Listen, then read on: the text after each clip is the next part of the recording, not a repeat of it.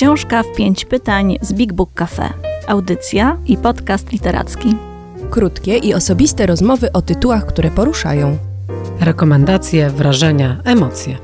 Tylko książki sprawdzone w czytaniu. Zapraszają ekipa Big Book Café i Radio Jazz F M. Dzień dobry. Tutaj my, czyli Big Book w dwóch osobach. Ja nazywam się Paulina Wilk, a dzisiaj ze mną jest... Prawdopodobnie Anna Król. Prawdopodobnie. Zgadza się fonia i wizja. Widzę cię, Aniu. Dzień dobry i witaj.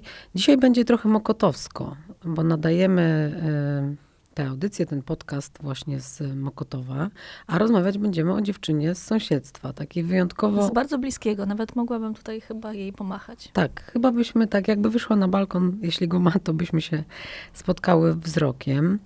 O kobiecie, która trochę przypomina taką hinduską boginię, która posiada sześć ramion i sześć par dłoni i trzyma w nich różne zajęcia. Jest na przykład mamą, jest aktywistką, działaczką społeczną, jest oczywiście autorką, ale autorką tekstów prasowych, adaptacji rozmaitych, jest autorką dobrych pomysłów na to, jak nachalnie promować literaturę w Polsce. Jest taką... osobą, która lubi zabierać głos na różne tematy. Jest osobą, która ze swojego małego balkoniku, o teraz mi się przypomniało, że zdecydowanie posiada balkonik, ponieważ go widziałam, nadaje własną prywatną telewizję żartobliwą, komediową właściwie i improwizowaną. No więc jest to osoba o rozmaitych talentach, która po latach, zdaje się kilku i całkiem długich, powraca w roli pisarki.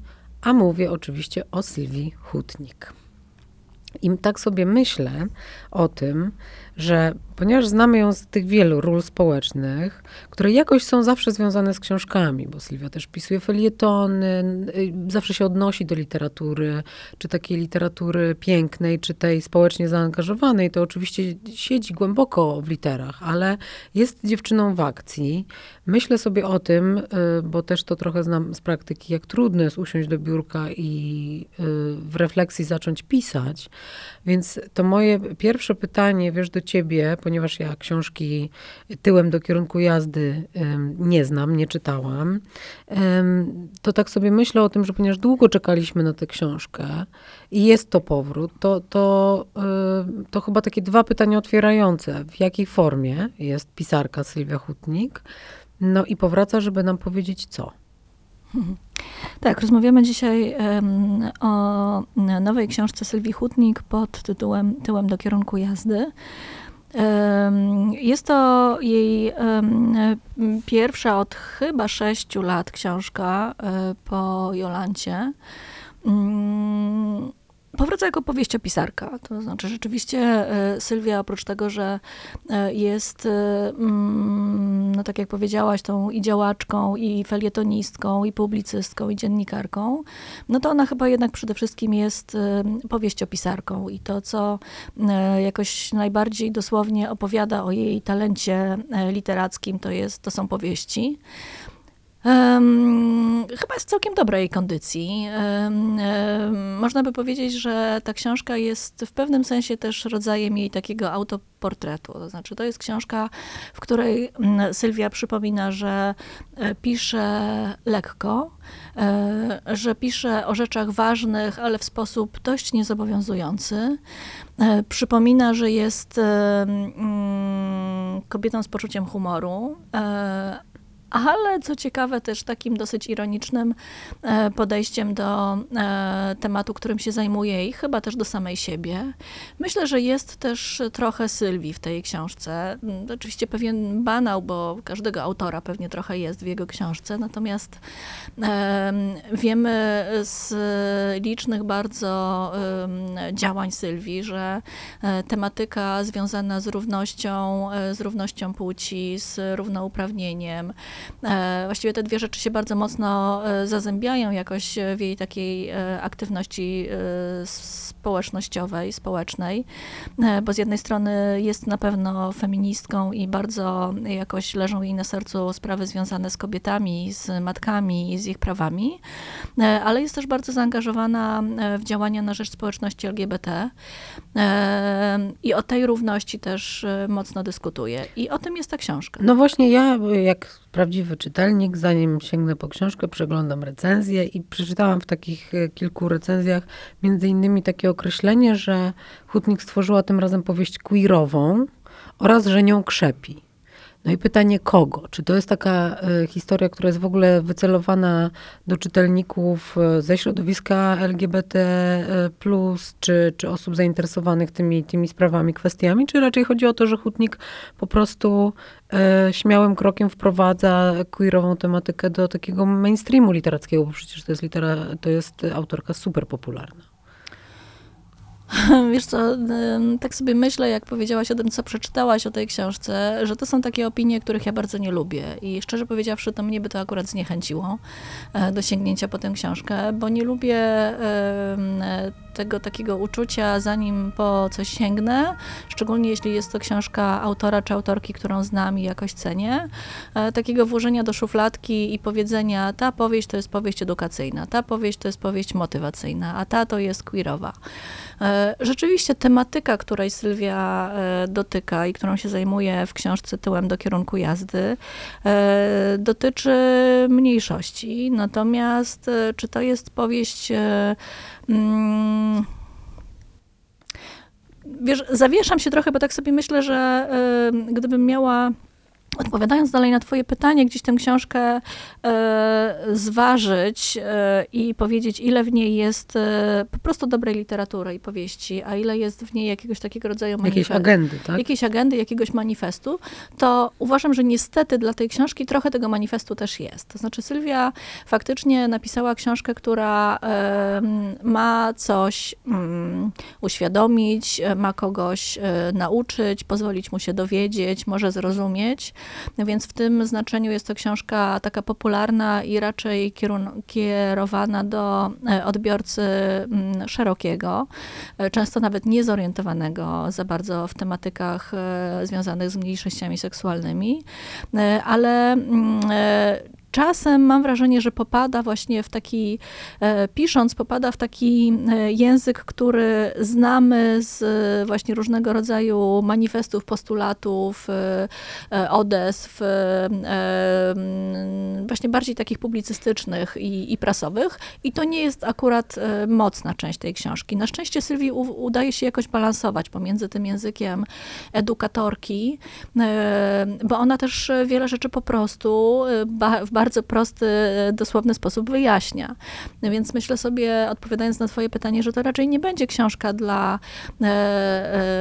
nie wiem, osób, które albo działają na rzecz społeczności L G B T, albo dla homoseksualistów, dla osób trans, bo jakby ten rodzaj narracji jest bardzo prosty i myślę, że dosyć, dosyć oczywisty. Rozmawiamy o nowej powieści Sylwii Chutnik Tyłem do kierunku jazdy. Ania, o czym to w ogóle jest? Kim są bohaterki? Bo zakładam, że to jest o dziewczynach. Gdzie to się dzieje? O co chodzi? Tak, jest to, jest to o dziewczynach i um, bohaterki w zasadzie są dwie główne w tej książce. Jedna bardziej intensywna i chyba bardziej kolorowa i jest to babcia, babcia Stasia.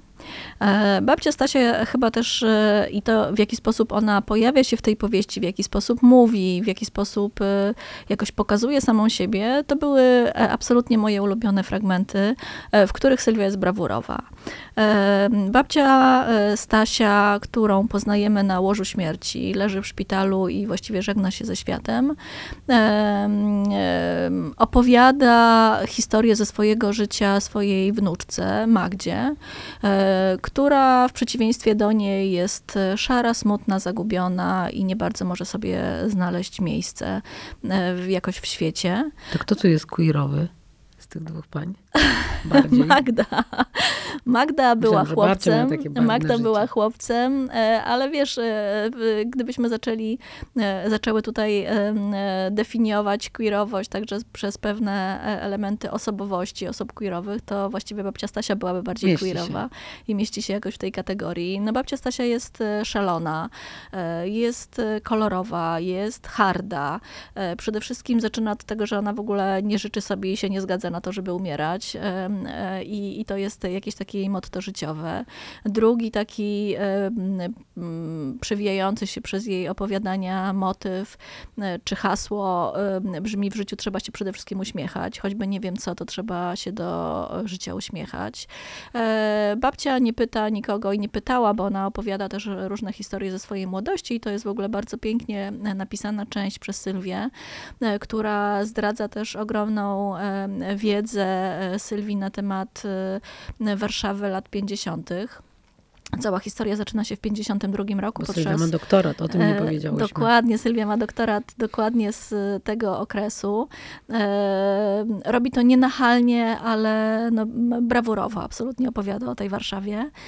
Zaczyna się cała akcja w roku pięćdziesiątym drugim podczas Festiwalu Młodzieży, który rozgrywa się w całej Warszawie w zasadzie, no ale bardzo wiele tych wydarzeń koncentruje się wokół gdzieś Placu Konstytucji, M D M-u. I tam babcia Stasia spotyka niezwykle przystojnego Rumuna, o którym właściwie mogłaby powiedzieć ciacho. Jest seks? Jest seks, natychmiast oczywiście idzie z tymże Rumunem do akademika. Tam w zasadzie korzysta z jego uroków bardziej niż daje skorzystać ze swoich. Po prostu jej się Wspaniałe. podoba, więc go bierze. Wyzwolona dziewczyna. Wyzwolona razu. dziewczyna. I to jest w pewnym sensie taki prolog bardzo dużo zapowiadający wydarzeń z życia babci Stasi, bo ona tak w zasadzie przez cały czas funkcjonuje. Prowadzi jakieś biznesy, często nielegalne. To ona w domu zajmuje się załatwianiem tak zwanym różnych rzeczy. Lubię. To ona ma córkę, o której mówi, chyba mi ją podmienili, bo jakaś głupia jest. I tak dalej, i tak dalej. Więc ona jest niezwykle jakaś taka charyzmatyczna i ona też próbuje być pewnego rodzaju takim coachem dla Magdy, która jest jej kompletną odwrotnością. Magda, która dzięki babci Stasi przeszła tranzycję, bo to babcia sfinansowała jej operacje liczne. Właściwie można by sobie wyobrażać, że dotarła w swoim życiu do takiego momentu, w którym może wreszcie czuć się sobą.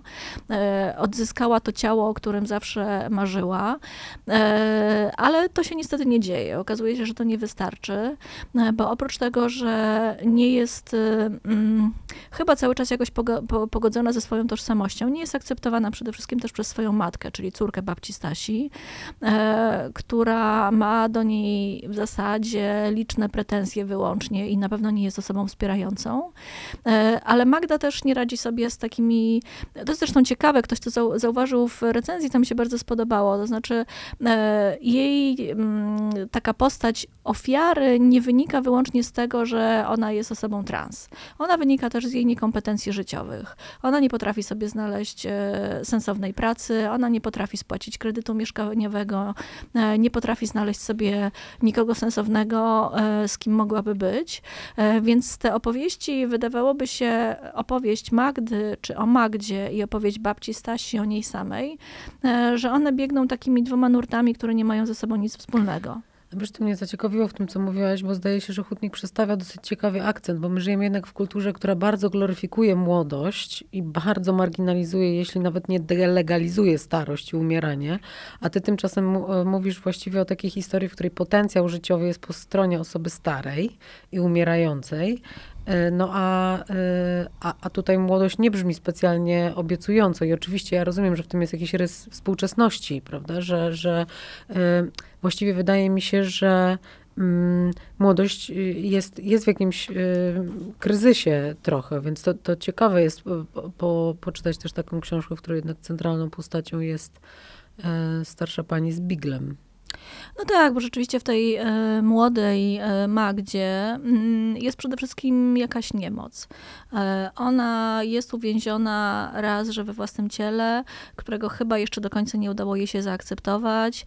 Dwa, e, w takich bardzo prostych wyobrażeniach i marzeniach o tym, co znaczyłoby być dla niej szczęśliwą. E, ona marzy o tym, żeby ktoś ją przytulił, ona marzy o tym, żeby e, mieć pieniądze na jedzenie, żeby nie musieć się martwić o to, jak sfinansuje swoje życie w kolejnym miesiącu. Co jest też ciekawe, Sylwia pokazuje ją jako dziewczynę uwikłaną w mm, takie pozorne funkcjonowanie w świecie wirtualnym, bo ona umawia się na, na randki głównie przez internet, tam szuka szczęścia, nie ma odwagi, y, umiejętności, szczęścia, znaleźć nikogo poza tym światem internetu. I w internetach tak zwanych też pracuje. Jej zajęcie polega na pisaniu bardziej lub mniej głup, głupawych tekstów w mediach społecznościowych, na Facebooku, Instagramie i w ten sposób zarabia. I ona całą sobą chciałaby wyjść z tego świata i zacząć żyć trochę bardziej może tak właśnie jak kiedyś żyła babcia Stasia. Mhm. To tytułowe bycie tyłem do kierunku jazdy no jest z jednej strony pewnie taką cechą naczelną, charakterystyczną, określającą to, jak żyła tamta kiedyś. Zawsze wbrew, zawsze wbrew nurtowi, zawsze po swojemu, kompletnie nie oglądając się na innych. I do tego zachęca Magdę. Zresztą ta jakby w warstwie fabularnej ta, ta relacja między nimi bardzo ciekawie się kończy. To, że babcia Stasia... Nie, nie powiem, bo, bo myślę, że warto tutaj jednak to zaskoczenie sobie zafundować. Powiem tylko, że no, tak jak się spodziewamy, babcia Stasia umiera na końcu, bo rzeczywiście te, te, te cały jej, tak, cały jej, cała jej bytność w tej powieści polega na tym, że ona już jest tuż przed śmiercią, natomiast wyposaża Magdę w coś niespodziewanego, co może dawać nadzieję na to, że to życie jej się zmieni. Ładne to jest, podoba mi się, to znaczy, bo w Polsce jest wielka dziura dialogu międzypokoleniowego i rozumiem, że Sylwia trochę tutaj snuje taką może nawet bajkową opowieść o tym, jakby to mogło wyglądać, gdybyśmy żyli w społeczeństwie, które docenia starość i potencjał i wiedzę, którą, doświadczenie życiowe, która tkwi w zmarszczkach, a młodzi umieliby z niej korzystać, bo chyba my jesteśmy jednak w takiej sytuacji społecznej wyrwy pomiędzy, pomiędzy generacjami, a, a to, to brzmi dość pięknie. Ale trochę zostając przy tej międzypokoleniowości, to chciałam cię zapytać, czy ty myślisz, że to jest taka książka, którą się będzie kupowało na przykład na prezent dla, dla mamy, dla babci, że ją tak, jak, jak byś sobie wyobrażała dobrego czytelnika tej książki? No to cie, cie, ciekawe pytanie. Czy... To może się rozpoznają nasze, nie wiem, mamy czy ciocie w tych opowieściach. Wiesz co, myślę, że to jest, jest na pewno książka dla bardziej otwartych mam i babci. E, e, mm, I jasne, dlaczego nie? Pewnie w szczególności jest to książka dla kobiet, tak myślę sobie, przez to, że też jednak skupia się przede wszystkim na bohaterkach kobiecych. Mężczyźni się bardzo marginalnie w niej pojawiają.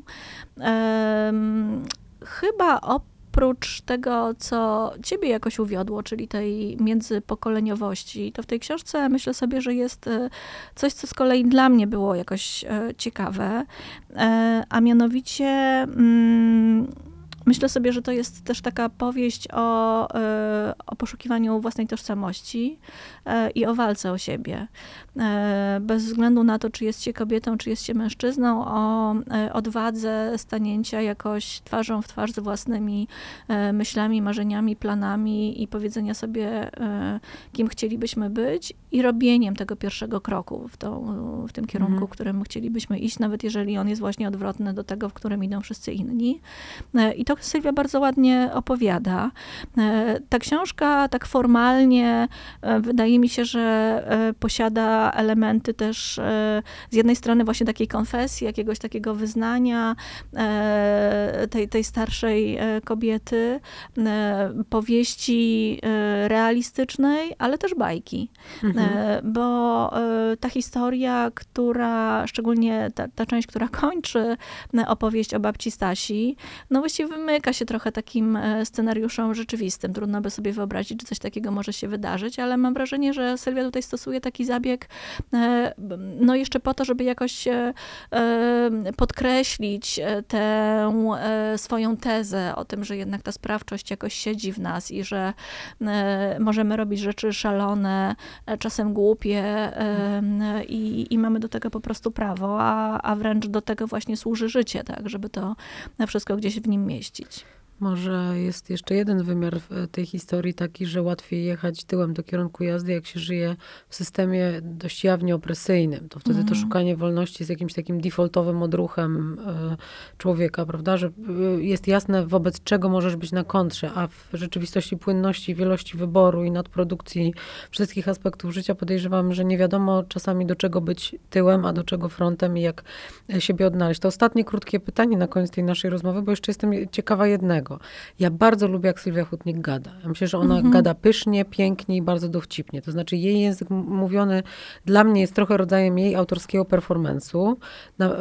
Jak ją słyszę, to wiem, że to ona mówi, mhm. bo ona ma bardzo szczególną frazę, jest w niej, to jest takie, to jest To jest taki język, który jest po prostu podszyty dowcipem, który może wyskoczyć nagle. Sylwia wielu słów używa bardzo przekornie i żartobliwie, kiedy opowiada. Ma masę ironii do, do, i dystansu i do świata yy, i do siebie, czyli, czyli ta babcia jakaś, Stasia chyba w niej yy, tkwi. Ale jakim yy, językiem ta książka jest napisana? Czy ja taką gadającą Chutnik jakoś ro, rozpoznam? No na pewno. To jest rzeczywiście powieść bardzo sylwiowa w języku. Yy, yy, Myślę, że Sylwia oddaje poniekąd swój charakterystyczny sposób opowiadania, świata, mówienia właśnie babci Stasi. Być może uda jej się za te kilkadziesiąt lat być właśnie taką babcią Sylwią, bo, bo trochę to jest też o niej. No. I, I babcia Stasia ma poczucie humoru, babcia Stasia jest otwarta, babcia Stasia przeklina, babcia Stasia ma w nosie to, co myślą o niej pielęgniarki, babcia Stasia ma mieć różowe usta i tak dalej, i tak dalej. I to wszystko jest rzeczywiście pisane z, szczególnie właśnie w charakterystyczny sposób dla tej postaci, w taki sposób z dużym dystansem, ironią, poczuciem humoru. Cała powieść natomiast jest napisana bardzo lekko. Zresztą to też, myślę, jest charakterystyczne dla języka literackiego Sylwii. Ona nie... Hmm, nie bawi się frazą w sposób formalny. To znaczy ona nie szuka rozwiązań językowych, formalnych w swoich opowieściach, w swoich tekstach. Jeżeli się czymś bawi, to bawi się pewnymi zestawieniami, zaskakującymi sensami i taka też jest ta literatura. Więc ta książka Tyłem do kierunku jazdy czyta się, tę książkę czyta się bardzo lekko, płynnie, no i z dużym smakiem i radością. To ja sobie wezmę ten egzemplarz, który przyniosłaś tutaj na nagranie. Jak będziemy sobie szły do Big Book Café, to zajdziemy do Sylwii, może mi podpisze. I pod takie książki też podpisane można zaglądać do Big Book Café, do nas fizycznie, cieleśnie albo wirtualnie, bo wszystkie książki, o których rozmawiamy, tam są. Bardzo ci, Ania, dziękuję. Dziękujemy za słuchanie i zapraszamy za tydzień. Do zobaczenia, do usłyszenia.